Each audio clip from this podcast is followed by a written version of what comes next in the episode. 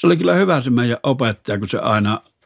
hoki sitä aina koko jatkuvasti eri tilanteessa, milloin kellekin, että ryhti, ryhti, ryhti, ryhti.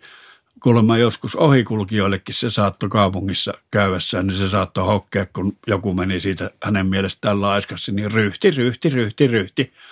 Ja sitten niin yhden kerran Lajunenhan se sitä kertoo, että Lajune oli ollut tuolla, missä on nämä ennen kuin kääntyy sinne motellille se tie, niin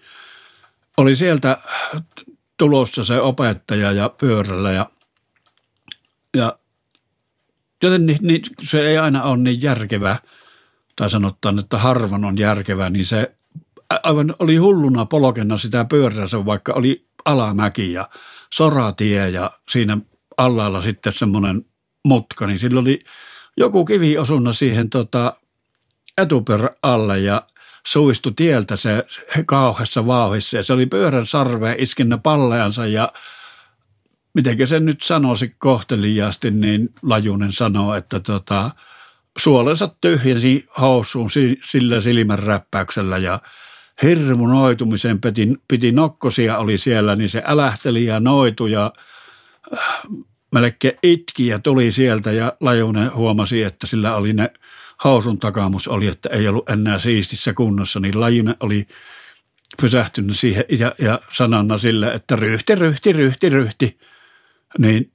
oli vain mulukkoillut ja vihapäissään nostanut sen pyöränsä ylös tuohon käsivarssi ylä, päänsä yläpuolella ja niin sekaisin ollut, että lähti sinne tulosuuntaassa sitä kauheita mäkkiä kävelemään pyörä yllällä ja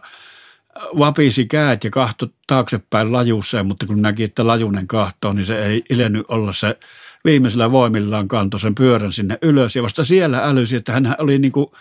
toisen suuntaan menossa ja no uudestaan laskemaan sitä mäkkeä ja hirmu silleen ylpeän näköisenä ollut ja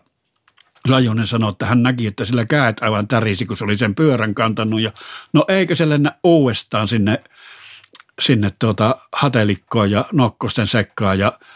no Lajune ei ollut maltana, se huusi, että ryhti, ryhti, ryhti, niin sillä oli opettajalla aina oli tuossa oikealla puolella yöllä puukko, kun se kalakukkoa ja mitä söi, niin se aina sillä. Ja